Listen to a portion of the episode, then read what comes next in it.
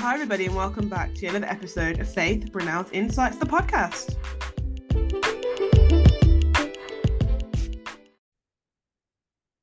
Okay, so hi everybody, and welcome back to another episode of the Faith Brynel's Insights podcast. I'm Faith Brynel, and I hope you've had a wonderful and productive week so far. Happy Thursday! This is our usual podcasting day. As you'll notice, there's no video as, I, as I'm getting over a cold, but God is good. Um, so here I am. And if I sound a little bit snivelly, that's literally why, because I'm getting over a cold.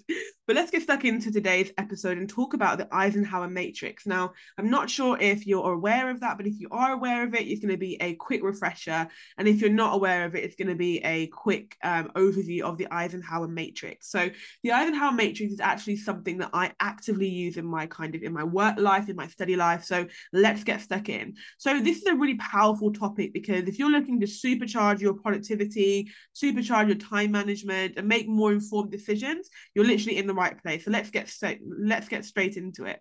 So let's set the context uh, about the Eisenhower matrix. So the Eisenhower matrix is also known as either the priority matrix or some people call it the urgent important matrix. Um, it's a really, really important tool for time management and decision making. Now, actually, let's set that a little bit of context in terms of the inception of the Eisenhower matrix and the kind of context behind the creation and the name Eisenhower matrix. It was actually named um, after Dwight E. Um, Dwight D. Eisenhower, the 34th president of the United States, um, and he was also a general during World War II. So the matrix really helps to, us to really categorize tasks based on their urgency and importance, which actually provide the person using it or act you know who are or the person who who's ex who's actively exercising it we got there in the end to provide uh, a clear roadmap for prioritization so I'll actually segment here and do a little bit of advertising. We do actually sell um, at SBI Faith Brynel's Insights. We do actually sell a to a priority matrix um, themed book, which basically helps to kind of break down those kind of tasks as well into what's most important. So that is something to feel free to have a look at, and I'll put the link in bio. So let's talking more a little bit about more more about the Eisenhower matrix. It really is um it's based into four quadrants. So um if you obviously if you Google the Eisenhower matrix, you'll see that it's broken it's broken into four quadrants. So quadrant one consists of tasks that are both urgent and important. Now these require immediate attention. So quadrant two is important, but it's not for those urgent tasks. So it's looking at strategic planning. It helps you to plan strategically and really usher in that personal development. Now, let me break it down even further. Quadrant one, let me speak from my personal perspective as a current master's student quadrant one is going to be um, I'm, I'm I'm currently reading law um, at BPP University. So when we when they have they actually have this framework, which is the prepare, the apply stage, the consolidate, and the collaborate stage. Um, and what they, what that, that actually speaks to is helping you to really break down what you have to do and prepare for each week. So I have classes, and so in my prepare stage, that is that is my quadrant one. That prepare and that apply stage is that quadrant one because I'm preparing for common law, preparing for contract law, for public law. And then i'm also um, having to apply those skills that i've just literally um, kind of read about and tried and trying to acquire them and really put them and implement them in my everyday life and check my knowledge. And if that's kind of and if that knowledge is stuck to my brain if i if i do um if i'm able to recall or, or if i'm able to recall or um yeah if i'm able to recall that information or remember it so that's quadrant one Quadrant two is, is important but not urgent. So let me think what is important but not urgent? I'd say yes, preparing for my formative. That is very important, but it's not urgent because my formative isn't until a few months from now. So I will still stick to preparing for those weekly collaborate sessions, which is also called a workshop. And then quadrant three is looking at those urgent but not important tasks. So they can be delegated if possible. So, for example, quadrant three, uh, let's say I, um, as some of you may be aware, I also run events. So quadrant three is looking at those events and say, let's say I can bring in an intern or a staff member to actually organize those events. I can put that in quadrant three. Okay. So looking at quadrant three, I could say to myself, okay, well, I have an event, which we actually do on March 12th called Legally Empowered. Um, I need to do that event. It's important to me, but how can I delegate that task to somebody else? How can I create a team to manage that event? Or how can I do that in the evenings after my study sessions? Or how can I do that in my downtime while I'm watching a TV program? How can I just kind of go through those key informations as well? And then finally, last but definitely not least, is quadrant four tasks that are not urgent or important. So there are things that you, you might add to your day that really are just not urgent. They're not important, they're not urgent. Um, so things like that and those are the ones that we try and eliminate. So, for example, watering my grass um, in winter for me is neither urgent nor important. I mean, at one point, um, in one point back in summer, I was talking to my granddad, and I did actually want to start my own garden. I did want to plant some seeds, I did want to plant some flowers, but right now, in where I am right now, that is not urgent or important for me because I have to focus on my master I'm focusing on running my business. But maybe later um, later on down the line. And also in terms of watering my plant, I actually do have a plant. I do actually have a um, a bush, um, and I'm obviously not going to water it now because we are literally in winter. And yesterday it was pouring it down in rain, um, so I wouldn't be going outside catching another cold um to water my bush, um to water the bush that I have implanted in my garden. Um, so that's something as well um, because I literally context of this bush is that it was bought for me by someone when I was young. So so the um, the plant is actually the same age as me. So when I turned 21 last year, it turned 21. When I turned 22 this year, it will turn 22. So that's something cool. But that's something that I can minimize or eliminate. Um, moving on now to like let's talk about that real life application because that is something that is really important looking at the real life application of something and really understanding that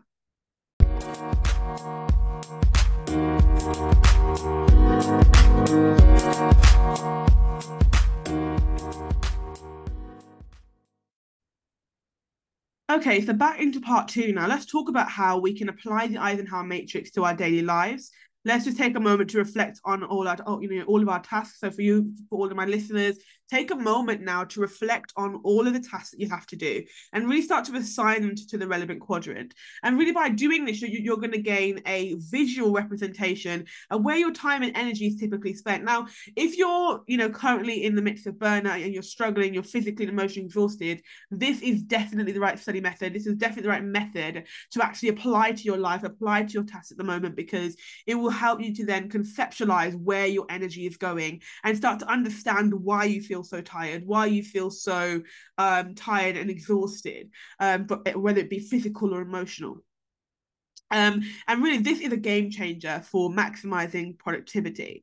Um, now, let me talk about my personal experience. That, As I did say from the outset of this um, podcast episode, I'm actually a master student now. I graduated um, reading politics from King's, so I'm now actually reading law at BPP.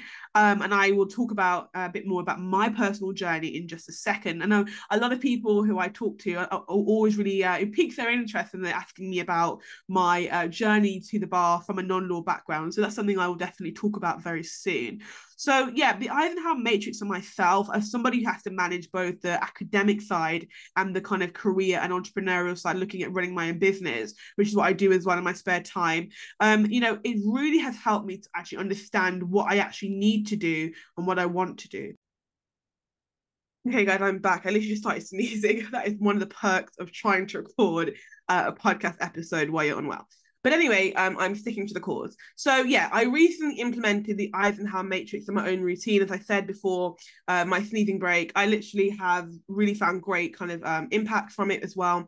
Because when looking at in terms of um, running my own business and looking at my events, looking at my podcasting as well, interviewing guest speakers, looking at um, you know, preparing and kind of producing my own um, my own resources, my own merchandise, working with universities and other organizations, it helps me to actually understand what I need to do then, what I don't need to do until next week, what I can delegate, and in the kind of creation of my team now, I can start to think about what roles and what kind of people I'm looking for to fill my team and so that really helped me as well. And what I actually do use as well is my resources. I've actually got a Cornell style notebook, which is for another day. We'll talk about another time. Mind mapping, I actually use a to-do list notebook every day, which follows the structure of the Eisenhower matrix. So every day I wake up and I'm actually flicking through it now, which is why you can hear it in the background. And I've just literally moved closer to the mic. That's why the sudden shift in uh, audio volume. So in my daily to do, I've got the top three things. Um, if I have time, I must complete. Don't forget calls, emails, and texts, and not to do, and the notes. And trust me, there are a lot of calls, emails, and texts I have to do on a daily basis. Um, so that really comes in handy. Um, there are a lot of there's always top three things I have to do. So for this week, I literally had looking at um my graduate. Well, that was my last week. Hang on, let me get this week. So I um so my top three things were looking at kind of obviously spending time with God, obviously looking at my Prince's Trust. Um, you know, I'm working with the Prince's Trust now, um, and looking at kind of studying and podcasting and things like that. So that's obviously top four. But God, um, spending time with God is always my top three. So it's always something that's in my mind. But in terms of my top three, in terms of uh, my academics, um, it was to study. Obviously, I have to because planning prevents poor performance. It was looking at the Prince's Trust and trying to push my business to the launch group, and then podcasting. So that was literally what we're doing. Okay, so that's basically a, a, literal a literal example of what I do. And so I actually use this notebook avidly um, to plan out my day. I use Notion as well, which I find really really helpful in terms of um, uh, kind of uh, noting down my lecture notes. I use Notion. I use this this notebook here um, and other resources as well, which I find. I also love the Pomodoro method, which is something I touched on last year, which I definitely will uh, touch on again this year. Um, the Pomodoro method is really one of my favorite methods for time management. I'm really, I really enjoy the Cornell method as well, which looks at in-depth kind of focus and study. Um, and I, I love using like um, post-it notes and other things like that, mind maps, flashcards, whether whether they be physical like paper flashcards or digital. Looking at Quizlet, And I know that my sister loves Anki, um, Anki or Anki, however you pronounce it. Um, and those are the kind of things as well that um, I use. So really now tips implementation. If you're ready, now if this brief episode has convinced you to use the Eisenhower matrix, which I hope it has, um, then here are three steps that you can really use now. Step one is to regularly update and reassess your tasks within the within the matrix and within the four quadrants. Now let's just refresh the four quadrants. Quadrant one consists of tasks that are both urgent and important. Quadrant two is important but not urgent. Quadrant three is urgent but not important. And quadrant four is tasks that are neither urgent nor important. Okay. And then we finally, so step two would be don't be afraid to delegate tasks when possible. Don't be afraid to ask someone for help.